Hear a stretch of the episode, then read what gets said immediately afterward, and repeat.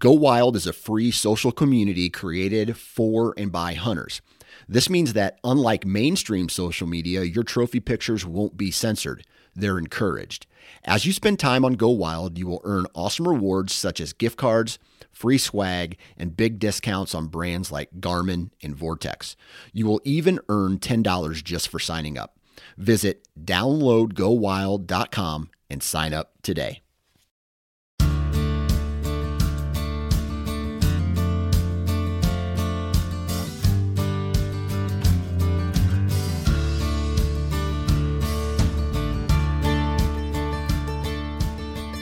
How's it going, everybody? Welcome back to another episode of the Pennsylvania Woodsman Podcast. I'm your host, Mitchell Shirk, and this is our first episode launch on a Wednesday. Uh, Mr. Bossman Dan Johnson told me that we were making the switch from launching on Fridays to launching on Wednesdays. Little changes in the network going on, and uh, he said it was to my benefit. So that gives you guys an extra day uh, extra two weekdays for you to download my episodes and listen to them that week. So uh, we'll go with that, but all good. So we are uh, making that transition, but in the heart of summer, I tell you what, it doesn't take me long to get my mind off of turkeys and back onto deer. So just this past week in my travels for work, uh, you know, I, I, again, I'm an agronomist. I've said this a million times. I'm an agronomist, and this time of year, I cover a lot of farms, a lot of ground, and a lot of time I'm on four wheelers, just going up farm lanes, uh, farm lanes, zipping through fields to check crops. You know, bounce from one field to the next, hop over a tree line, go to the next farm, and in uh, the, the past week, I've bumped two really good bucks. Two, and I've actually seen a lot of deer, but two of them that were substantial. Like, you know, they, they ran out with another buck that was smaller than them. And you could tell the difference that, you know, the, the smaller of the of the two deer was probably your standard two and a half year old deer, you know, just my my estimation. But the, the larger of the two had significantly longer body. It was taller. It had more defined hams, more defined chest, and rack was quite impressive out to its ears. And uh, it, like I said, didn't take me long at all to be off the turkey kick and back onto the deer kick. You know, this has been uh, a year like no other with this drought. It's made uh, the the time I spend in the field and the uh, demand by by clients a little bit higher than normal. And that's fine. It's just it's a new challenge but with that challenge on top of you know the, the, the household stuff we got going on i'm in the middle of a bunch of projects. I've i've done absolutely zero hunting prep so far almost zero hunting prep.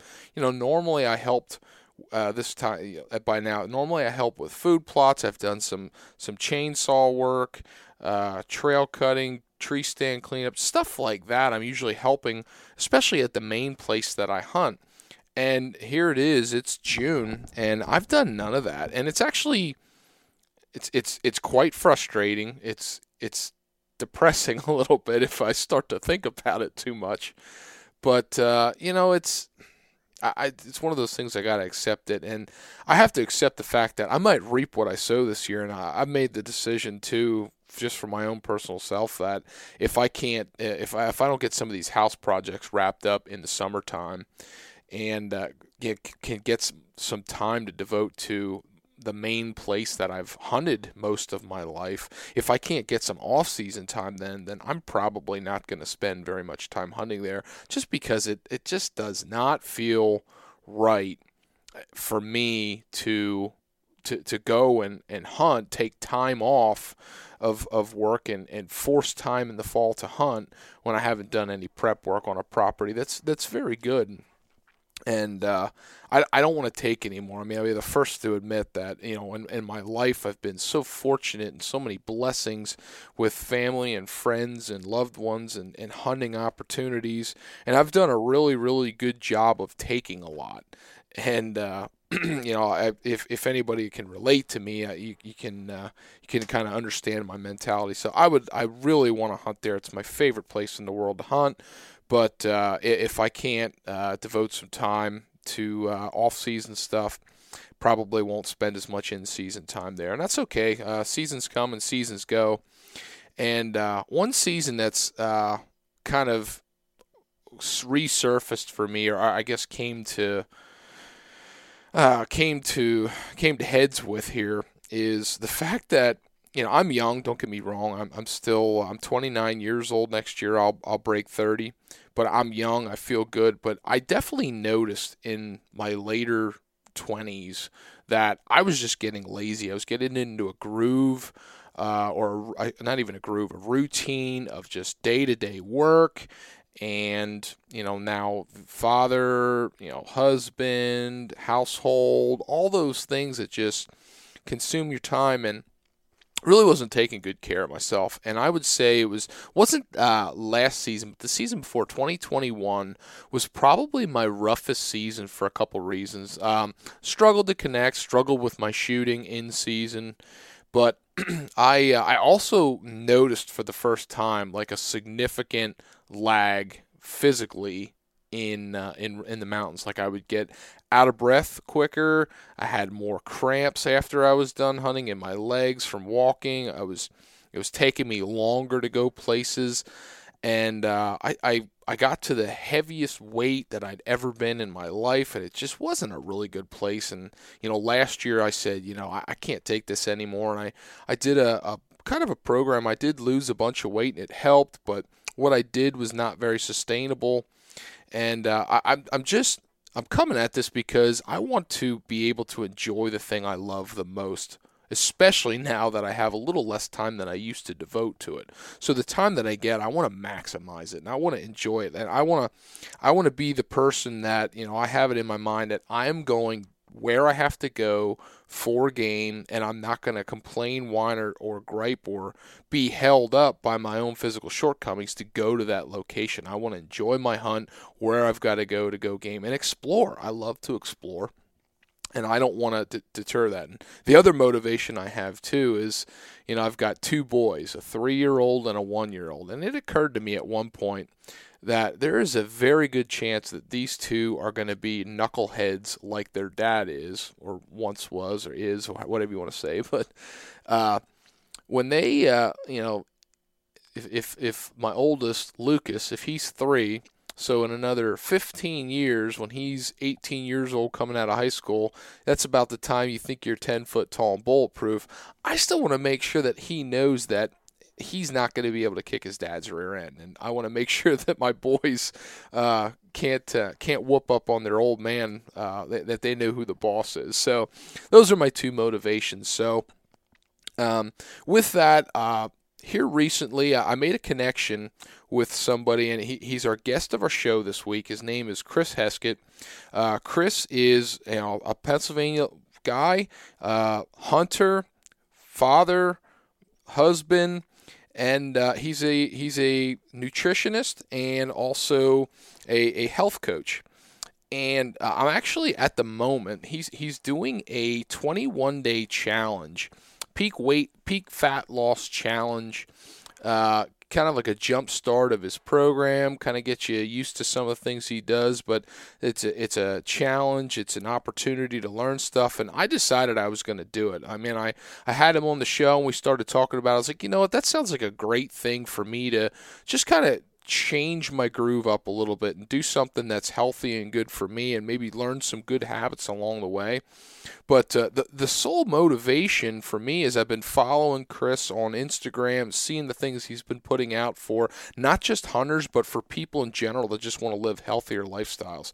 And I think it's one thing that we don't talk about enough and I can tell you right now for the majority of my life I've neglected greatly because I didn't value it that much. But um as time goes on, I'm starting to see that when I have physical health maximized, everything else, my my my social health, um, my mental health, all of that just falls into place so much nice. It's so much better, and I, and I I enjoy my day to day life better, and that turns into hunting. Like I said, everything I do at the end of the day, I'm thinking about how does this make me a, a better hunter and everything else, even though there's a lot bigger, better, more important things than that. But that's always been my mentality. So that was the motivation. And we, talk about um, just kind of getting out of the funk, the day to day stuff that you might have, and what we can do right now in the off season to prepare if, if we're if you're experiencing any of the things that I experienced in the past two years. So uh, we, we talk about, you know, changing day to day lifestyles. What are some things that we can do to build muscle groups or endurance, to hike mountains, to climb trees, to set tree stands, uh, to, to be more agile, uh, things like that and it's it's all revolving around that. We talk a little bit about food and wild game and and utilizing it in you know through the lens of how how Chris does with his lifestyle and the, what he enjoys out of that. And you know we all know that uh, wild game is you know high quality for uh, for as far as nutrition goes. So this is a great episode for just trying to get us mentally motivated to be um, on the on top of things physically and, keeping up with our physical health. So, real quick, we're going to get a word from our partners here, and we're going to first give a shout out to Radix Hunting, guys. If you are ready for off-season prep work, you need to check Radix Hunting out, guys. They're Gen 600 uh, standard cameras, fantastic image quality, excellent trigger speed response um, really, really handy use camera. They also have their M Core cell cameras, which, in my opinion, it's hard to beat um, M Core. There's a lot of comparable cameras out there, but as far as price and what you get, it's a hard camera to beat. It's a, it's again high quality, great image quality, uh, great trigger response, great coverage between AT&T, Verizon, and uh, it, it's uh, it's a it's a tool that is well used. I'm looking forward to running mine on a couple of my places I hunt farther away. And uh, it's a company that I would invest in. They have a lot of trail camera accessories to check out. Check out their stick and pick stuff from trail cameras, mounts, and adapters and stuff like that. Uh, Radix Hunting, and also I want to give uh, give our mention to Huntworth, guys. If you are in, if you are looking to upgrade your clothing, if you want something that's more comfortable, if you want something that keeps you warm, keeps you dry, keeps you from the wind, uh, all the, the, the Elkins uh, line that I ran this year in turkey season did that and more. I was truly, truly um, just blown away. Uh, first of all, the, the, the, price was not going to break the bank. It's got versatility throughout a long duration of the season, but it did. It kept me so warm and it was comfortable. Like, I, have been somebody that I never realized how important comfortable clothing was to me when I hunted. I always had cheap stuff. I always, uh, you know, mix and match the wrong size, things like that. You know, belt pants were a little bit big, cinch my belt down a little bit tighter, and just live with it. I felt so I felt like an athlete when I was walking in the woods. It felt it just felt good. And uh, to me now, I don't want to go into woods without feeling like that, without feeling my mobility, having quiet clothing, uh, and having a great camo pattern like I do with uh, with the disruption pattern. So guys, check out Huntworth. I think it's a company that if you're looking to uh, you know swap stuff out and uh, get that upgrade, check out Huntworth. And with that, let's get to this episode.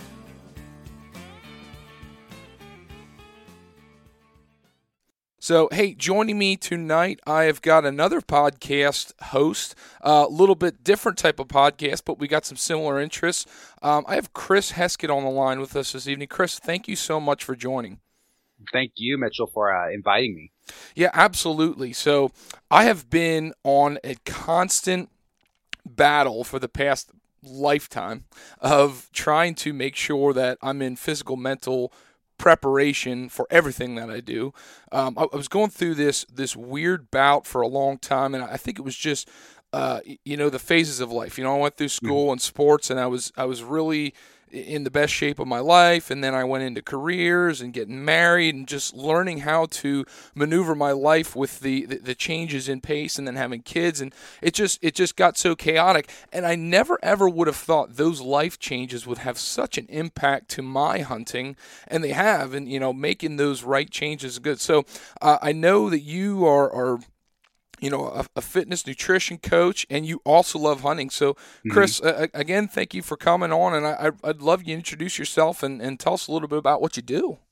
Yeah, so I am a online fitness and nutrition coach. I was an in-person personal trainer for about nine years um, before eventually uh, my wife and I had our first daughter. Uh, she's about to turn two in September. So a- after that, uh, being a personal trainer and having kids does not go hand in hand with the schedule. So uh, I transitioned to online coaching.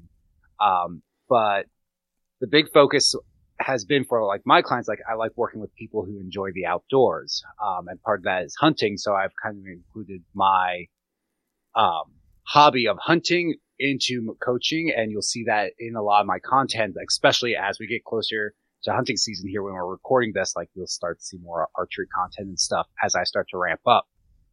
Um, but I didn't actually like start out hunting. So a lot of guys grow up hunting. That was not me. I grew up around hunters in Gettysburg, um, but did not hunt. My dad didn't hunt. Nobody hunted. Um, my wife's family, huge hunters. Um, her granddad actually had the state black bear record for a while. Wow. Um, the thing they didn't have um, back then when he got it. I forget the date, but they didn't have um, like a stand big enough for it. So they, it's actually smaller, but it's uh, yeah, right. in my um, uncle-in-law's. Well, as soon as you open up his room, it's there, just like right over you. It's massive. I'm like that thing is smaller than it's supposed to be. Holy crap! um, but so I didn't get into it until uh, so my wife, uh, she battles anemia and like low B12. Um, so that's not a problem if you can eat red meat. But a couple years ago, she developed an allergy to beef, and so you need iron and B12 beef is a great source. She also has uh, GI issues, so she had an eating disorder when uh, before we met, and uh, that messed up her digestive system, so she couldn't take iron supplements. So we tried out venison, and she loves it. Awesome. So that's kind of how I got into hunting. I guess about four years ago was okay. Well, we can't afford to buy bison every single week. We need red meat for my wife to be healthy. So I guess I'm going to go out and start hunting and provide for my wife. So that's uh, literally like that was, I was like, I'm only going to do deer hunting. That's all I'm going to do. And like, got a doe the first year, like last day of rifle season in the last hour, like the entire season, nothing. As like last chance, finally had an opportunity. And immediately I'm like, yep, I'm addicted to this. This is my new personality now. so I have to say, Chris, that is the absolute coolest way I've ever heard somebody getting into hunting. Because I've done this you know show I'm um, I'm closing in on 100 episodes this year. So I've had a bunch of interviews and you know before that and all the people I meet and, and stuff with hunting you know it's always about you know your intro of somehow you were introduced to it by a family member or a friend or something like that. And it was the thrill of that. And that wasn't even in the first part of it. You learned what why we love it so much. I mean like yep. that that almost addiction or that that connection you have as a hunter. Uh, you learn that after the fact, and that's so cool. Thank you. Yeah, it's and you know I still have that like newbie, so I know like as we go through things, it's me with fitness. Like generally, like you're like um. I'm, I'm blanking on the word, but like you're not as like fired up about it. Like after like a decade or two decades. Like I have that now. So it's like guys like my age have been hunting for like two decades now. Like I'm 33. They're like, oh yeah, I like hunting, but it's for a lot of them, it's starting to die down where I'm like, no, like I am like all in on this thing. Like it come like, you know, August, it's all I'm thinking. It's like hunting. When can I get outside? What, how am I going to be? When can I get like the last couple things in with my bow? When do I dial in my rifle? Like it is full on, just like you know, for a lot of guys back when they were in their teens.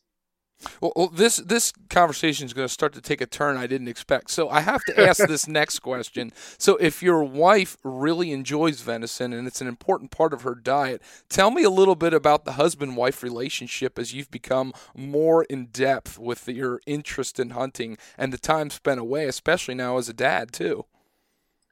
Um, well, so we'll tag team for hunting. So she's gotten into hunting. She's uh, awesome. with me. Um, so she's a year or so behind, but she hasn't done as much just because she was finishing up nursing school. Then she got pregnant. And she's currently pregnant with number two. So it's like we've gone through like a couple seasons. She's so she's only gotten out a couple times. Um, but we basically after that first year, like the second season, I harvested four deer. And that was like our red meat for the year. So that's kind of like we view it not like as like, oh, I'm going off on like a guy's weekend, more like this is how we're going to eat. So either I have to go and get the red meat or we are not going to have red meat. And my wife absolutely loves it. And now with my daughter, we just had our last roast. She destroyed it. Mm-hmm. Like my daughter absolutely annihilates venison. She'll eat almost as much as I do. Like, how is this kid still hungry? But so it's just one of those things like we need to have it. So it's more like grocery shopping almost. I hate to put it that way, but it's essential for us. So we view it that way. Like this needs to happen. These are the days I'm going to go hunt, um, for the best chance. So we just talk about that way rather than like, up oh, going off on guys weekend or going off on girls weekend. It's an essential component in the fall that we need to do for our family. And that is just so pure because to be honest with you, and I'm guilty of this as, as much as anybody, that's usually not the case in most cases. And and I've had this conversation on my show with with you know friends and family off the show.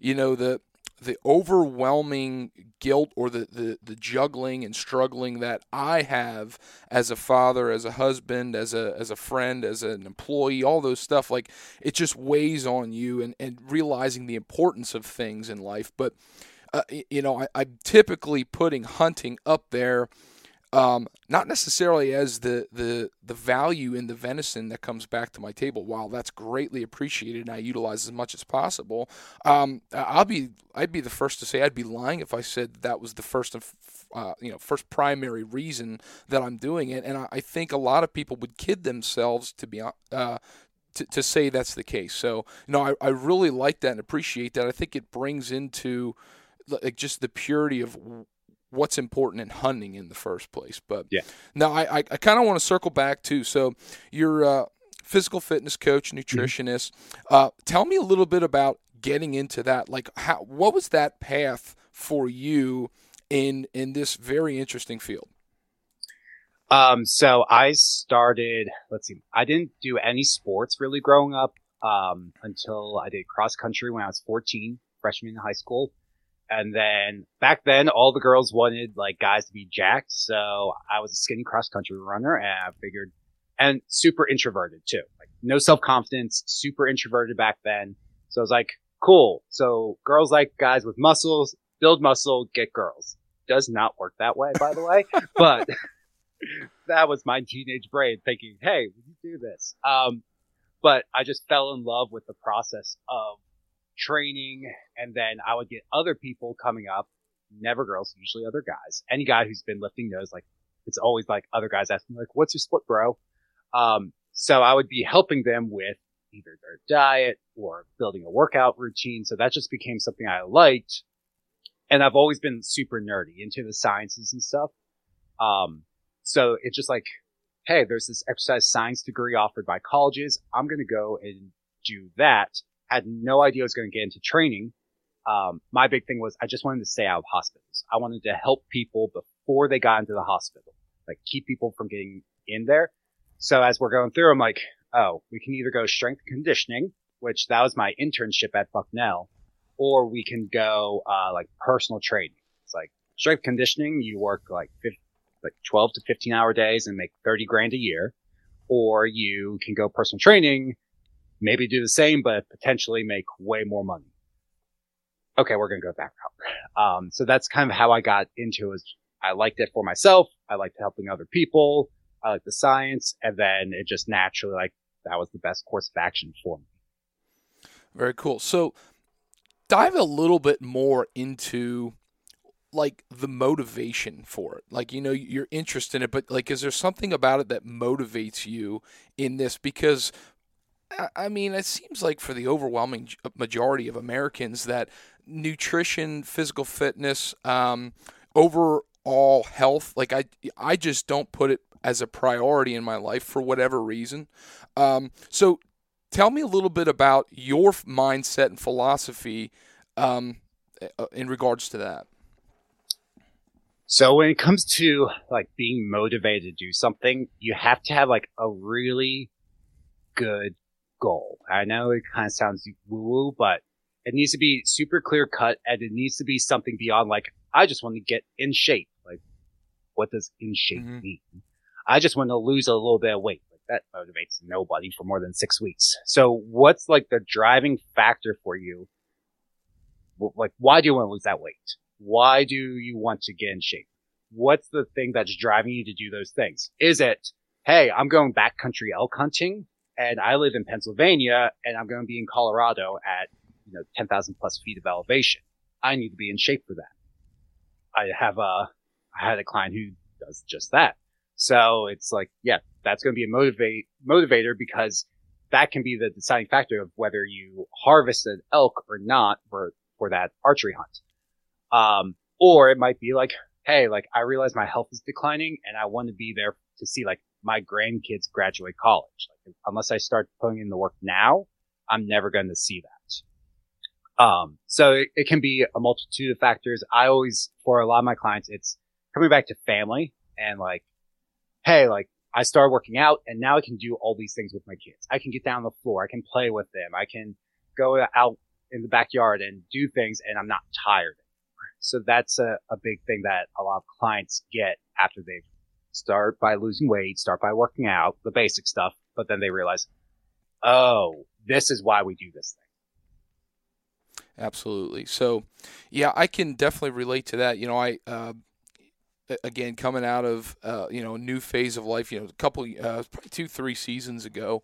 Um, you know, I was kind of just living life. You know, fly by the seat of my pants. And uh, it was like, like I said, two or three seasons ago, I really noticed that you know my my my fall hunting trips that I would take typically was upstate Pennsylvania, going to deer camp, bear camp, running around mountains for a few days.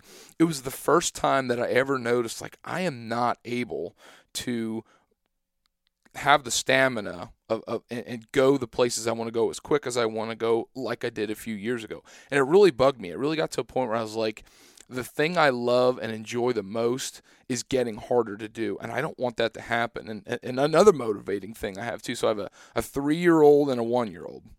Uh, both boys, you know, happy father.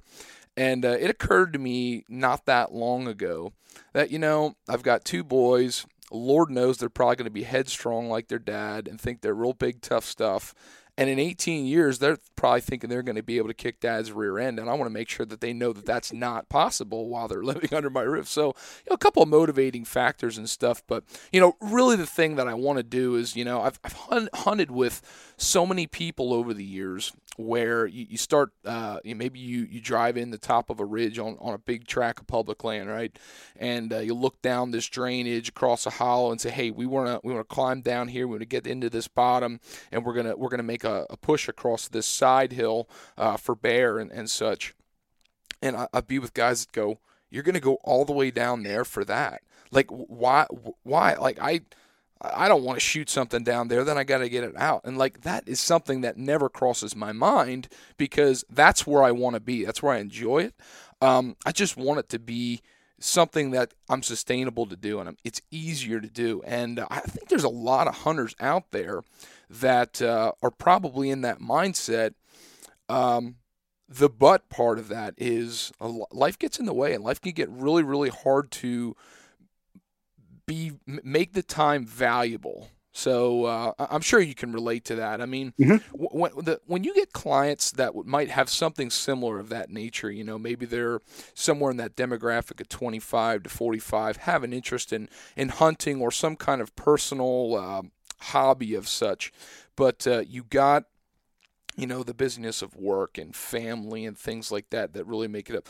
How um, how do you see like time management as I, I, guess so to speak how do you how do you work with clients in a sense of time management and prioritizing what really needs to be done in order to achieve those goals um, so a couple routes we can go here so first of all um, most people think we have like to be in shape we have to be a cameron hanes and run like a mile mm-hmm. like a marathon every single day plus work out so the the minimum we need to do is two days a week of some sort of exercise.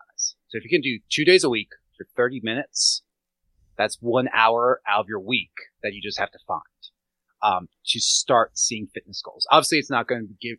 You're not going to become like a fitness model. You're not going to be in amazing shape to where you can run like 10ks effortlessly. That's not going to happen. But you're going to um, build muscle, maintain your strength, maintain a good level of fitness with just two times a week, 30 minutes. That's it. So it's setting an expectation of, hey, we don't have to do that much. Where can we find this time? Or maybe it's like three times a week. Like we have a few clients, three times a week, 15 minutes. We have clients who, um, so I have a lot of clients who are in, uh, pharmaceuticals right now. Um, so corporate world, they're traveling for business. It's like 15 minute workouts. That's all we're going to do. Um, for hunters, one of the best workouts you can do is rucking.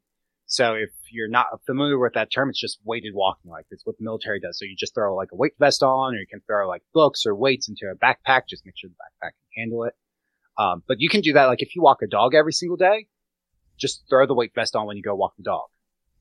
So if you're walking your dog two miles a day, cool. Now you just create a two mile workout for yourself while you just walk your dog.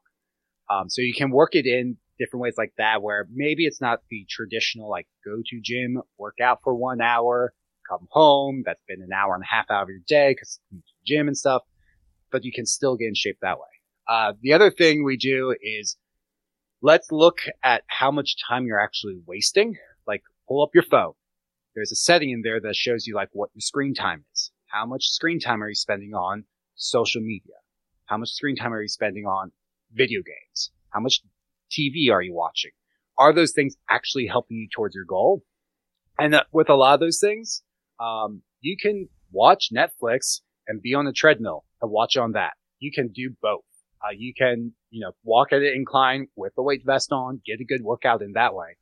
So it, it's first, let's take a look at your schedule, see where it fits in, and then set a realistic expectation for how many days a week you can get to it. So um, the way I phrase it to my clients when they come on, like how many days, like think of your craziest week.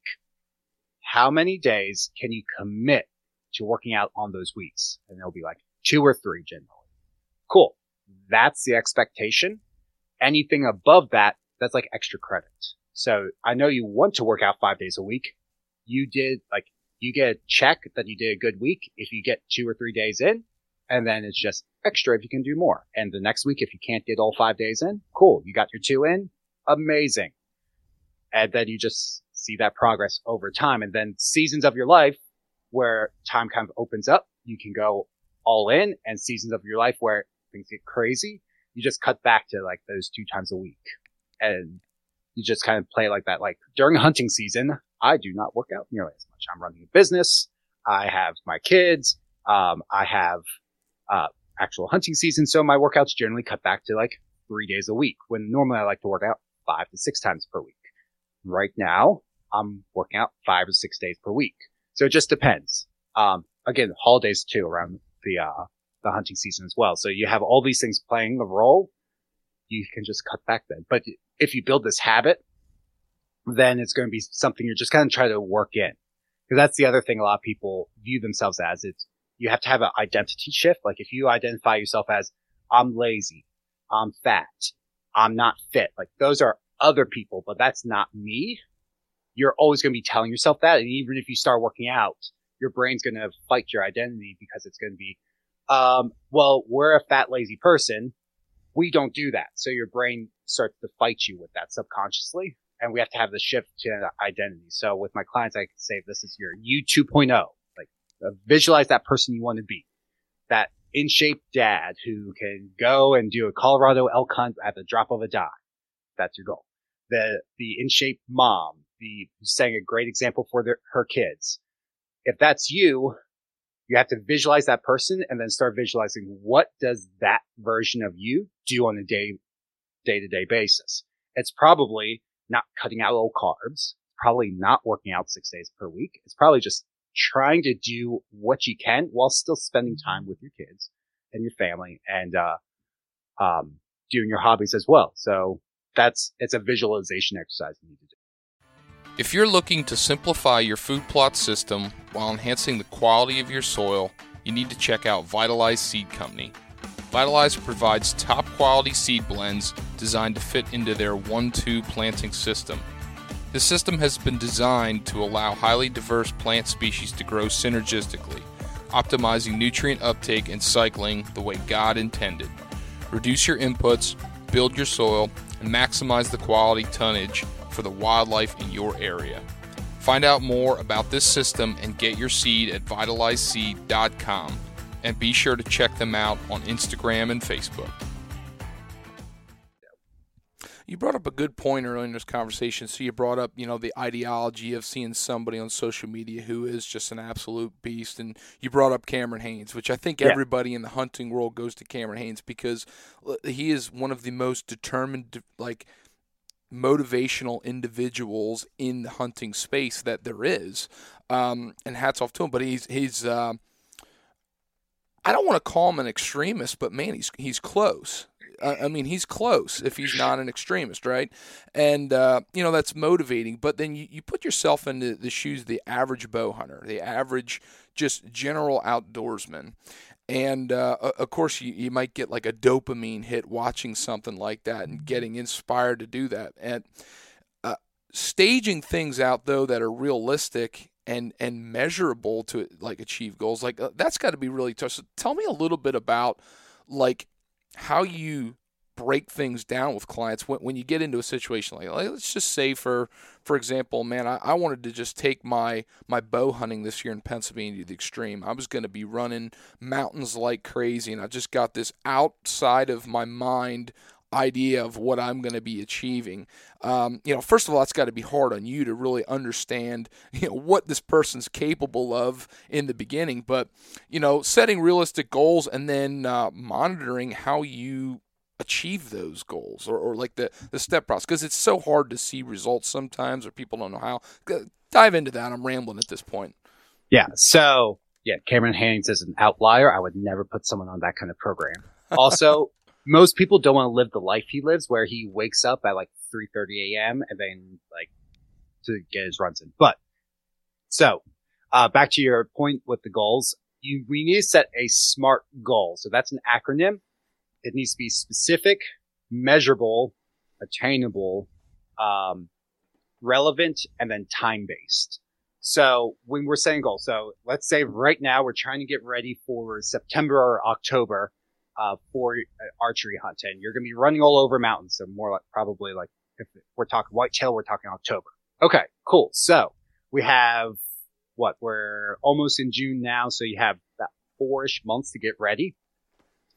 So we have a time base. We have the T. We have four months to get ready. Then we have to set a SMART goal. Like what can actually be achieved in the next four months if you're starting from ground zero? Where I can tell you right now, if you go all in, like I'm going to run every day, I'm going to lift every day, you're going to get hurt, you're going to get burnt out, and probably you're going to destroy your immune system. You're going to be sick half the time. So when we start out lifting or, or with any exercise, eh, any exercise, we need to make sure we can recover from that. So if you're super sore, probably doing a little too much or just something new. So probably three days a week at most, maybe four days a week. Um, measurable. What does running all over the mountains look like? I have like, I have in my mind what that looks like. That's probably going to be eight to 10 miles a day. But for someone else, that might just be three miles. For someone, it might be like, I need to do this. I'm going to, you know, I listen to way too much Joe Rogan and I'm pulling a 90 pound bow and this other person's pulling a 50 pound bow. So it's having like a measurable goal of these are the things I need to be able to do come October for the um, running all over the mountains for my archery hunt. How do I get from here to there? Um, that was SM. A is attainable. So again, just setting a realistic expectation that in four months, you're probably not going to become a marathon runner, but you can make drastic improvements. And then it might not be this year, but the following year, the following season, you might be in the actual prime shape you want to be. It might not be this year if you're starting right now. And then relevant means it's actually relevant to like whatever goal you're setting. Like I'm going to start, I'm going to cut, do keto and I'm going to do like lift every day and I'm going to do all these other things. But is that relevant to your life? Like if you do keto, you're never going out to dinner with your family. you're never going to be celebrating holidays from now until then with, with your family. Like you can't eat that food. Um, if you're lifting every single day, but some days that means you're not going to be able to sit down with your family and that's important. Is that actually relevant to your goal or is that taking away from this, you know, that you 2.0 version of yourself? Like, Hey, I'm an amazing dad who I hunt. I set a great example. Uh, if you're skip, skipping dinner to go work out, is that really setting that example for your kids? You can answer, like, I can't tell you whether that's a yes or no answer. Uh, you have to decide that for yourself. For me, that's a hard no. No, I, we sit down every night and have dinner as a family. Um, so that's, that's how you kind of set that goal is you figure out what you need to do. We have that time and then figure out how we're going to get there. And then that's the big goal. And then we break it down to smaller goals. Like every like four to six weeks, you're going to set like little mini goals. So that would be like first like four weeks, we're going to work out two times per week. And then we're going to bump it to three times per week and then four times per week. And then, then it's like, okay, cool. I just made amazing improvements all along the way instead like the big, hairy, scary goal of like, great, I set this goal. Where do I start? Where do you think a lot of people uh, fall off the boat, so to speak, when you're going through stuff? Is it a lot of the time because they don't set um, they don't they don't set a timeline or a process that is achievable, like you said, or or is a lot of times sometimes it's just mental blockades? Like where do you see that lag for so many people when they're they're trying to achieve a goal? You know, let's just say um, it's it's revolved around being in better shape to be a better hunter or whatever that case might be. Um, unrealistic expectations. Everyone overestimates what they can do in 30 days and underestimates what they can do in the next year. So everyone's chasing like, I want to transform my life in the next 30 to 90 days. It's always like 30 to 90 days. I want to completely revamp everything. But if you actually expanded the time horizon, so like with my clients, minimum commitment to work with me is six months because for one habit, we're talking just like one habit, it takes three weeks to actually have that set in. And usually we're talking multiple habits. We have to break some bad habits we have, like maybe it's emotional eating, maybe it's running to alcohol as a stress coping mechanism, um, poor sleep habits. We're already battling, say, lack of exercise. So just one habit takes three weeks. So if you're trying to like overhaul your life in 90 days, you're going to be trying to break all these habits and start all these new ones. And that can be very overwhelming. Mm. So I always try to like do like one or two things at a time with clients. Like these are your main focuses right now. Like these like two things. It might be like get eight hours sleep per night and get 10,000 steps per day. Or maybe it's eat protein at every single meal. Um, or hit, eat a veggie at every single meal. Like it's just like those things for the next three weeks. That's your focus and if you do that over a year, a year from now, you're going to be like a totally different person. Like you will be that person you're, you're trying to do in like 90 days. It's just going to take longer.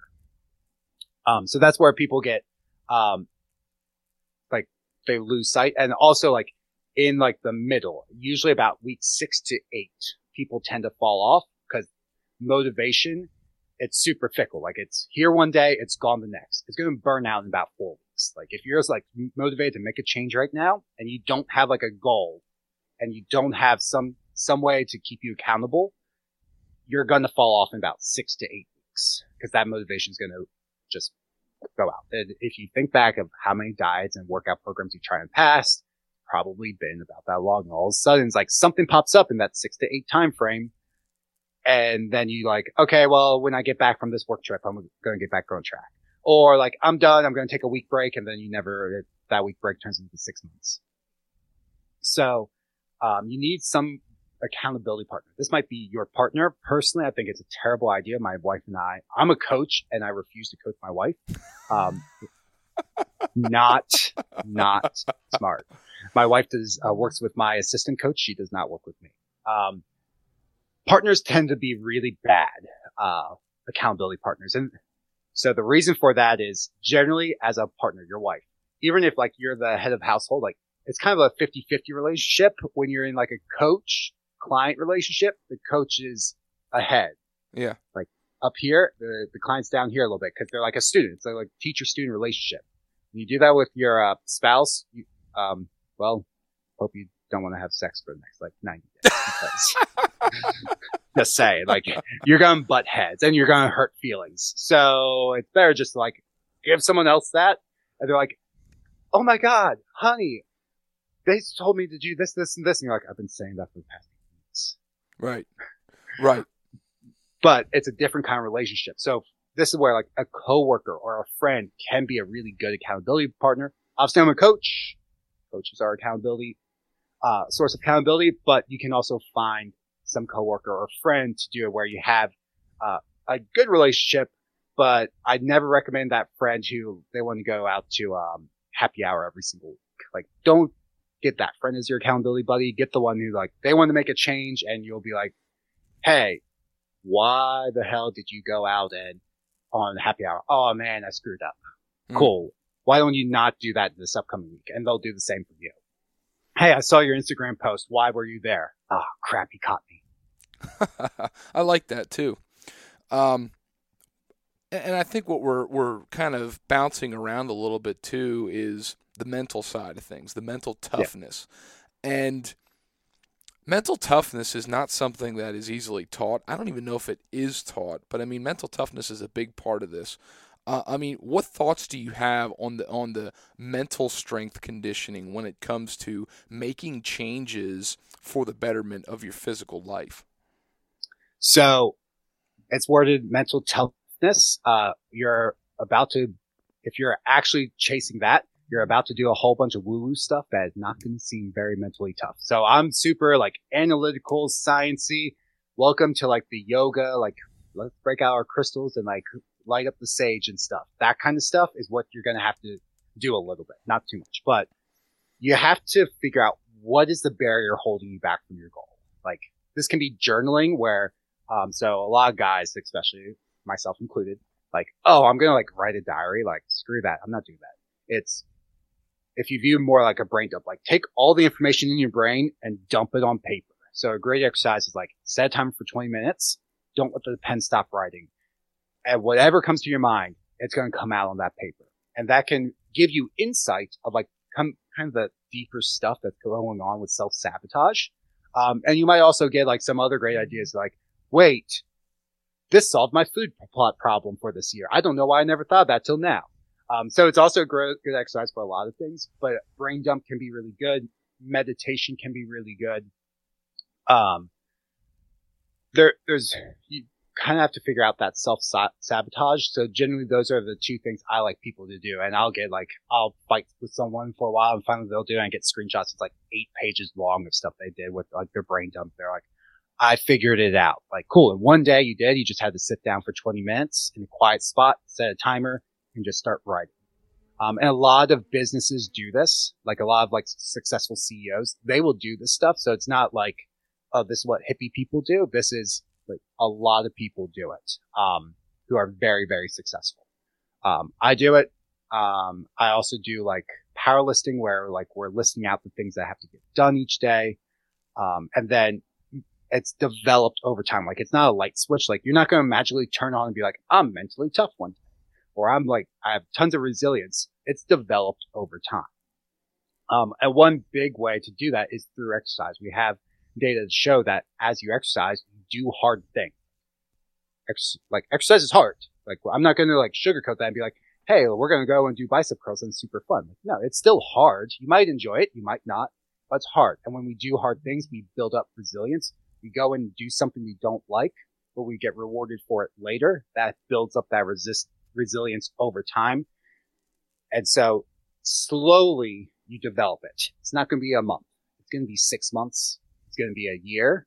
But if you can start now and start doing that, you're going to um, slowly build up that mental toughness to where then you can take on more and more difficult things. Hopefully that answered your question. No, it absolutely did. And I, I think, again, it comes back to baby steps and, and things that are achievable. So no, I like that. We we've been talking a lot about like being in a situation where maybe you're just in a funk or in a tough spot in life and you need to make some changes that are tough if you want to um, not go down a certain road. But let's take a different avenue to this, Chris. Mm-hmm. So, you know, um, hunting in a lot of cases can be a very physical and mental mental game and you know if you want to oh, better yeah. yourself and you want to uh, put miles on hunt in tough locations tough situations or um, you know maybe it's just a, a, stamina thing in order to connect on a maybe a very very high end goal.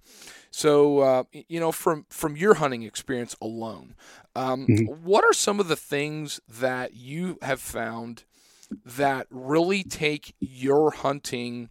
Uh, stamina, shooting capabilities, whatever, to a next level in in your hunt. Like things that you wouldn't have thought of before but now that you're you're working on this and using this in your daily routine hey this helps me be a better bow hunter or be a better whatever hunter. Um so i've added more cardio to my routine um for like if i do go black bear hunting or if you know i do have to drag a deer out from a place like you can't get anything in um, so cardio definitely helps, but also doing like once or twice a week that high intensity interval training, um, that's going to help train your nervous system for when you get the buck fever, which we all know. Um, the heart rate, the adrenaline spike, your heart rate through the roof, you get that tunnel vision, and that's where a lot of people mess up. Um, so there's no perfect way to train that. However, when we do interval training, um, so getting that heart rate up high for a short amount of time and then fully recover. Not the stuff that Orange Theory does. That's not true interval training. We're talking like we're going to go 30 seconds on, like 60 seconds off of say like some like a sprint or kettlebell swings or just some sort of exercise like that.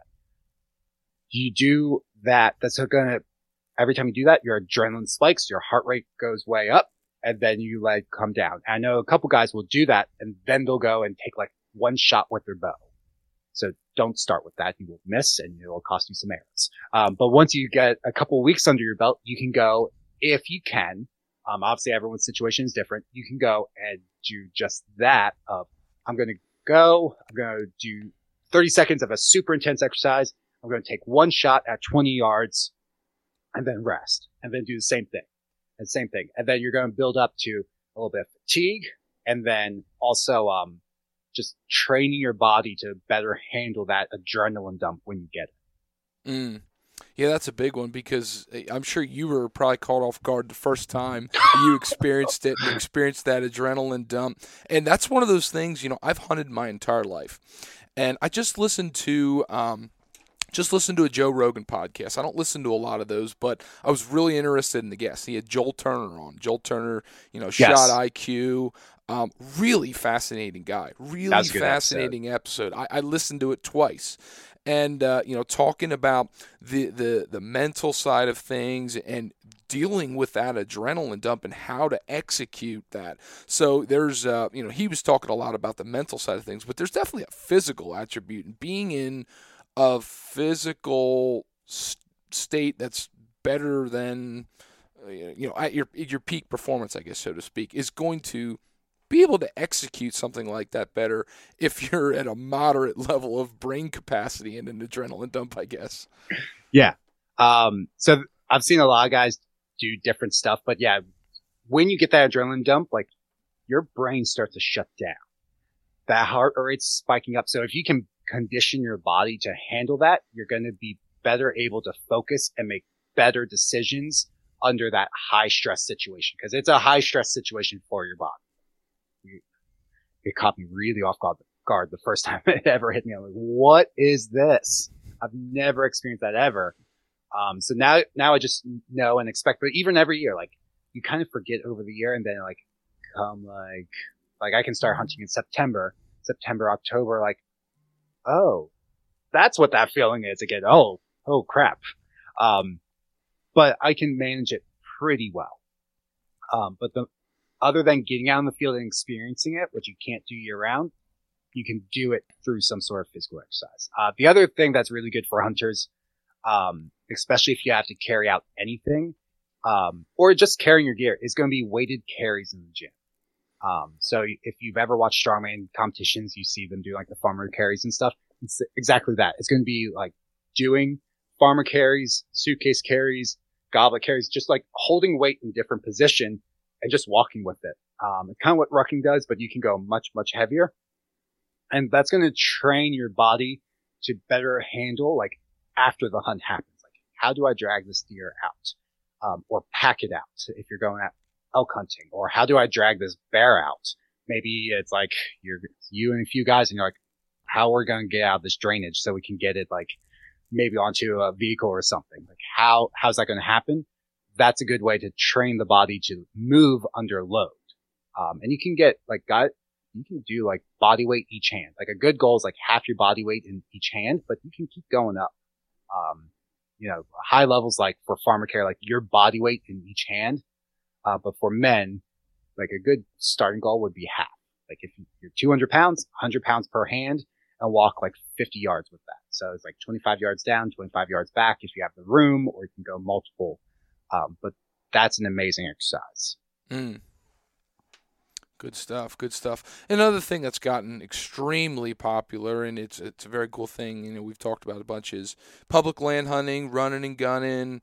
Um, you know, mobile hunting setups, and you know, with mobile hunting setups, uh, you know, a lot of the guys that that do it, you know, have different maybe stick saddle, stick tree stand setups. Maybe the guys still running climbers and stuff, but when it comes to climbing trees, setting up. Uh, a setup like that. You know, we've we've talked a bunch about how to do it quietly and stuff like that, but there's definitely a stealth stamina side to things that comes into into a physical attribute. Mm-hmm. Now, it's I've I've been I, I, remember the first couple times I hung tree stands, hanging on hang on tree stands in the summertime.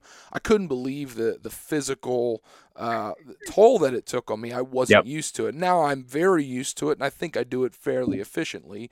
But uh, you know timeliness and quietness and stealthiness is really important to that. So, I mean, when when when that comes to your mind, you know, how do you incorporate that in for somebody like a whitetail hunter as far as uh, off-season preparation? So that would be lots, lots and lots of rucking. Mm. Um, that's going to help. That's going to help with the endurance of like getting in there. Cause if you're taking, say, like a climber in, uh, that's going to be strapped probably to your back. Um, actually, I'm two years ago when I was at, um, up at bear camp, there's a guy who he brought a climber and it was like straight up the mountain. He was dying. He made it, but he was dying to get up there. Um, so it would, you know, that's going to be anywhere between 25 and 50 pounds. Plus you have your weapon. Plus you have water, probably food and, you know, whatever other equipment you're taking in. You can kind of weigh that stuff out and figure out, okay, I need to walk around with about this much weight on. I usually don't recommend more than 50 pounds because injury starts to spike at that point. But if you can work up to like moving around with rucking workouts of like 30 to 45 minutes with 40 to 50 pounds on, you're going to be in pretty good shape to get in quick. Uh, cause there's going to be a balance. Uh, anyone who's been out of breath knows this. You can't hunt when you're like, you're totally exhausted.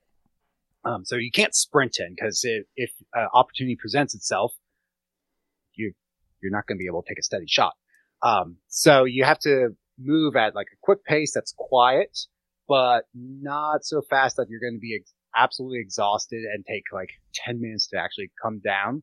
Um, in case like an opportunity presents itself. So that's going to be around like your zone, what's called zone two cardio, which is about 65 to 70% of your max heart rate, which is kind of what you're training during those rucking workouts. So it's training your body under load to move with endurance um, and it's also uh, training your heart rate in the zone you want to be in where you can focus. You can still be stealthy. You're not getting fatigue.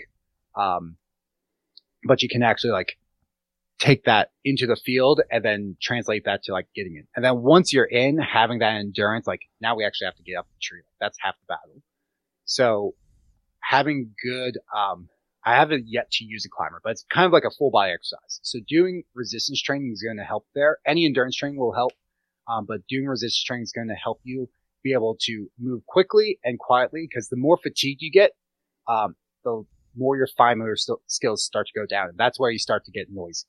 Mm. Um, so any level of endurance and any level of strength is going to help you with that. And the more strength you have, um, so strength works on like a percent basis. So if you're able to move, say 50 pounds, and it's 25 pounds, that's 50% of your strength. So the lower you can move, like whatever that climber is down the strength curve, um, the less toll that's going to take on your body. Um, not saying you need to like bench press 300 pounds, but if you can just improve your strength at all, that's going to be so much easier to do this season. Hopefully that answers that question. No, absolutely. Yeah. Um, again, I keep just going back in my line. I think so many people would say this is like the again back to the time aspect. I mean, if I take off, let's just say I take off a couple days in bear season, couple days the first week of of firearm season, and I'm going to be, you know, I'm, I, I live in the southern half of the state. I go up north to the big woods, and I'm putting, you know, I, I know bear season. It's nothing to put on somewhere in the the the you know realm of 15 to 20 miles in in two days. Heavy mountains you know thick cover this and that and it's just all day long. Go go yep. go in this in this, this extreme environment sometimes. And uh, my mind, and this is just my simple mind, the way I go, I just think there's no way to prepare for that that's realistic because it's an all day extreme event and I don't have the timeline in my in my I can't take one day a week and go do just devote to that preparation. But a lot of people have told me that's the wrong ways. And can, can you elaborate on what your thought is? Like how does uh, the, the workouts you're talking about or the, the little things you can do throughout the actually it does build up stamina over a long enough time. Yeah so specifically when i'm talking like the rucking and zone 2 workouts one of the adaptations we're creating is um, helping your body utilize oxygen better. Um, so when you know how's 45 a 45 minute rucking workout going to help you when you're spending 12 hours hunting from like you know, before sunrise to like basically sunset when you have to pack up and exit the mountain. So how's that going to help you? Well, you are training your body to better utilize oxygen the whole time. And that's not just like an on off switch during your workout. That's going to carry you through the rest of your life, including like outside the mountain as well when you're not hunting. Um, but that's going to help you there. Um, any strength you build is going to help you so you're not going to fatigue as fast. Um, so it, are you going to be tired? Oh yeah, you're gonna be tired. You're gonna be tired. You're gonna be beat up. You're gonna come back sore. There's absolutely no way unless you are able to hike every single weekend and do eight to 10 miles every single weekend. I used to before I had kids. I can no longer do that. Mm-hmm. Um, that's a great way to get in shape, guys. If hiking is a good way, but not realistic for everyone. So just doing anything is going to help at least a little bit. Even if it's like twice a week, 15 minute workouts, if we're um, improving our heart's capacity to pump blood and utilize oxygen and we're increasing strength, then when you go to the mountain, it's not going to be um, as bad as last season. Um, and the other thing to think about is when it comes to physical fitness, there's no like pause button. The pause button is actually like staying active. So every year we're actually like losing muscle mass, we're losing endurance, we're losing strength. So the only way to stop that, so that if last season sucked, well, it's going to be even worse this upcoming year unless you get active.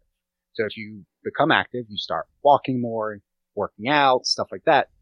We can at least press that pause button or start to make improvements. And then you're going to notice that like, oh, like I, last year I got tired like three miles in. This year was five miles in there's still 10 miles. Like maybe there's another 10 miles, but you got additional two miles.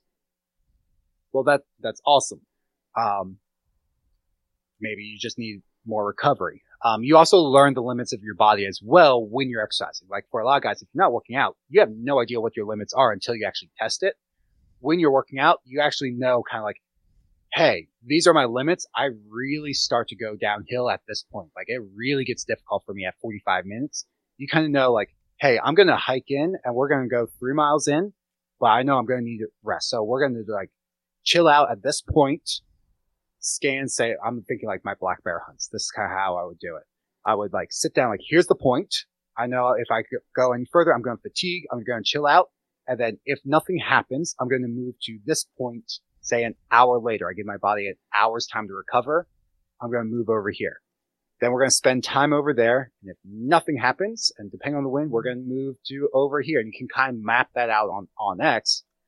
But if you don't know your body's limit, you're, you're, you're kind of like, I don't know. Maybe, maybe it's five miles. Maybe it's two miles. I don't know. Yeah, that's great. That's great. So, um, wild game being such an awesome, awesome thing. Um, what suggestions do you have for people who are on the go constantly to utilize wild game in a way that is um, not so time consuming, but is just fantastic? I mean, what what uh, what comes to your mind as far as you know that utilization? Um, for recipes, my go-to thing is either throw it in the slow cooker. That's like the go-to. Um, or uh, the other thing you can do is something called sous vide. I'm not sure if you've ever heard of that, but heard basically, it, but I'm not familiar with it. Okay, so super fancy word. Basically, it's put it in the bag. So if you already have it in like the um the the vacuum seal bags, it's already done for you. You put it in the bag and put it in warm water, and you just like cooks it to the exact temperature you want. Uh, so it's literally what I did with the venison tonight. Um, and you can throw it in frozen. That's the other thing. Like you can have that stuff ready to go, throw it in frozen. Um, you can buy the machine, or if you have it, if you have an instant pot, you can use, do it on most instant pots. If you have a custom temp thing, just fill up with water, set it to whatever temp. Like I like my stuff rare, so it's usually like 125, 130. I cook it to. Put that in, let it sit in there for a few hours. So you have work you might put that in frozen in the morning, set the delay, and then when the delay goes off, you can time out with your work. You might be walking into the door with that already done. Cool, you can take that out. Um, so you just you just look online, like size of the meat and etc. And there's also like because the water is the exact temperature you want, you have to leave it in for a while to like overcook it.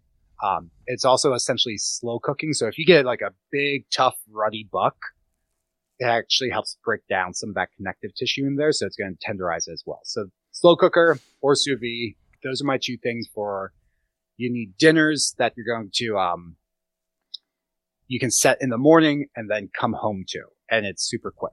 Uh, when it comes to like lunches, we use a ton of ground. We'll do venison burgers, venison meatballs, and kind of meal prep all that stuff for the week. Um, taco meat. And then, uh, for snacks, you can do jerky. We don't do a ton of jerky. We usually only do jerky for any extra we get, which we didn't get any extra this year. Um, but that's one way people use it for snacks. Um, we don't do a ton with that. But if you guys are using, um, venison, like ground venison and you're trying to watch your weight, um, if you process, process it yourself, try to make it lean. Um, so I put mine at like a 93.7 when I, I processed it, the, processed it myself. A lot of butchers are going to put like 80 20, mm-hmm. which makes an amazing burger. Don't get me wrong. Amazing, delicious burger, but the calories are really high. So if you're like, oh, Chris said like use my ground meat. If it's 80 20, there's going to be a lot of fat. You're going to want to cook off most of that fat. Um, I try to just do mine super, super lean, not 100% lean, but lean enough to where um, I'm not destroying the calories. Mm. And if I want like some like gourmet burgers, I might do a separate thing where I'm going to add extra fat to say 10 pounds of venison. We're going to do that. That's going to be for like the summer cook off barbecues and stuff like that. But for our day to day stuff, it's going to be lean. Like that, like that. All right, here's your opportunity. I kind of want your open ended um, thought process when it comes to social media. There's a ton of, I shouldn't say a ton, but there's definitely reels, pictures, uh, channels that are devoted to helping people with fitness, and it might be mm-hmm. specifically devoted to. Uh, to hunters, uh, but there's also a lot of uh, infomercial business that comes into that, right? So I'm kind of curious where um, you know somebody like me who's clueless to a lot of stuff where uh, where do you navigate the fallacy versus the, the, the facts and stuff like that and when when, when you mm. go through that i would love for you to dive into you know somebody who's doing the research and you know you know good old apple androids got their algorithms to know you know how what you're looking at and try to put pop-ups there so you know that can bombard people so i, I really want your opinion like how do uh, what do you see out there right now online that's just BS versus uh, uh, good information? You know, good information. Obviously, follow Chris Heskett, right? But let's go outside of Chris Heskett, right? Yeah. Um, okay, so if we're looking at accounts, I know like the coaches I'm friends with, the really good coaches, we're not gatekeeping anything. Like if you ask me, like, hey, what are my macros? Like how to set my macros, like my protein, carbs, and fat. Um, I'll help you out. Um, I will like give free information out there. Like if you look at most of my reels, it's like free actual information about half of them are like actionable. Like you could take action today with that information. If someone's just posting like they're a fitness coach and they're, um, we always call it with my like group of friends, like the ass and abs pics where it's going to be just chicks. It's going to be like, okay, like they're just showing their butts in every picture or guys are just like shirtless all the time. There's a handful in the hunting community might not be the best coach. They might just be in it kind of like to get money. They got a huge following and now they can sell like a crappy like cookie cutter program.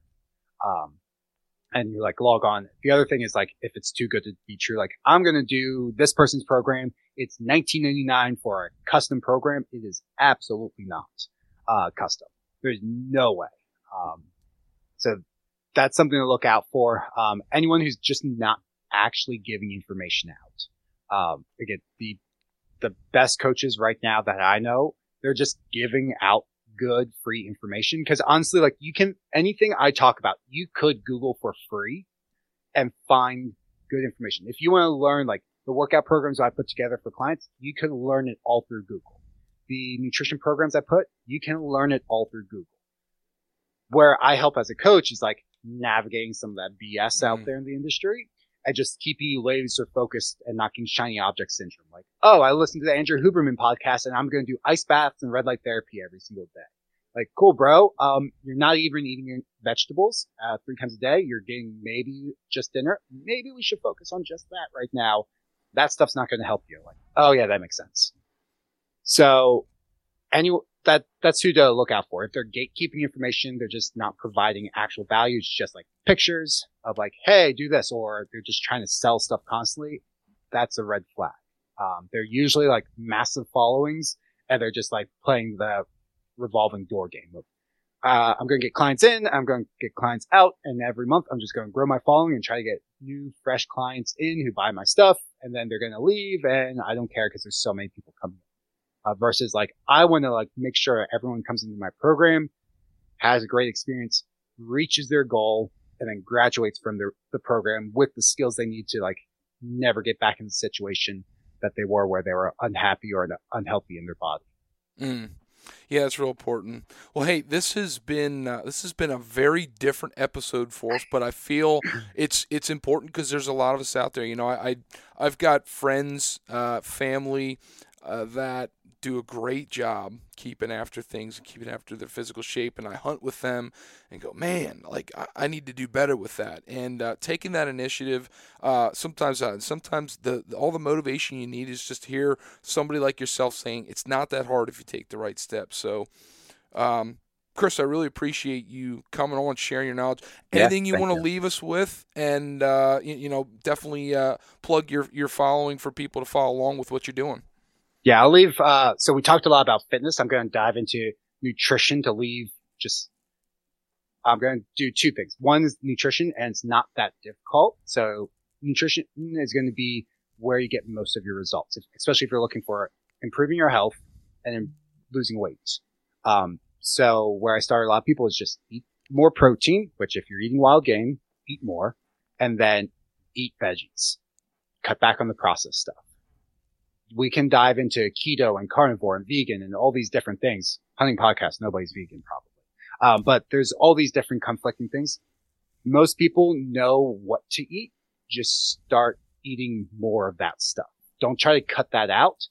Eat more potatoes. Eat more venison. Eat more chicken. Eat more veggies. Don't try to like shrink those down and then snack on more stuff. So that's where I'll leave that out. And then, um, for people just starting out, all my clients, we start um, phase one of our program is called Base Camp. I like to paint the picture like you're climbing a mountain towards your goal at the top of the mountain.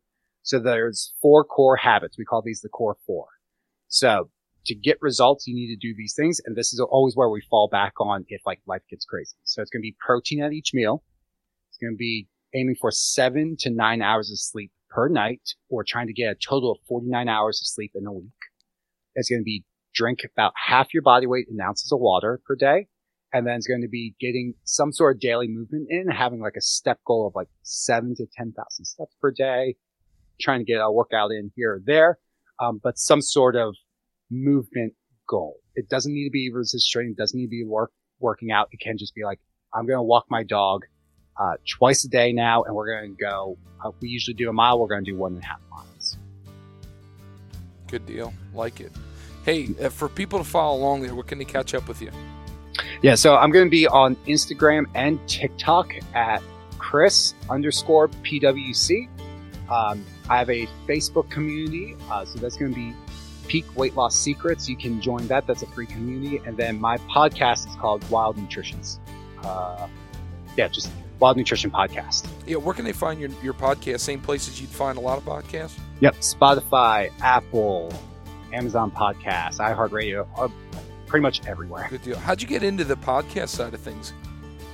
I have been listening to podcasts for years, so it was just like I listen to podcasts all the time. Why don't I start my own? Um, and then I like the long form content. Like you can't talk about what we talked about tonight in like a 60 second reel or even sure. a 90 second reel. Um, so it's just a better way to communicate and then get, you know, offer a platform to other people. Like you offered your platform to me. I do with other people as well. Like, Hey, come on. You'll speak to my audience and maybe the message I've been sending people hasn't resonated. And then all of a sudden another coach comes on. That's how I found many people I follow in my life from other podcasts. Like, okay, so I want to offer this other opportunity to the world of I'll bring other coaches in, I'll bring other experts in, we'll talk about stuff, and hopefully that message can get out and help other people. Absolutely love it. Hey, uh, again, thank you. Uh, good luck with everything you got going on, and hopefully uh, everything preparation leads to good fall for you this year. Thank you, Mitchell.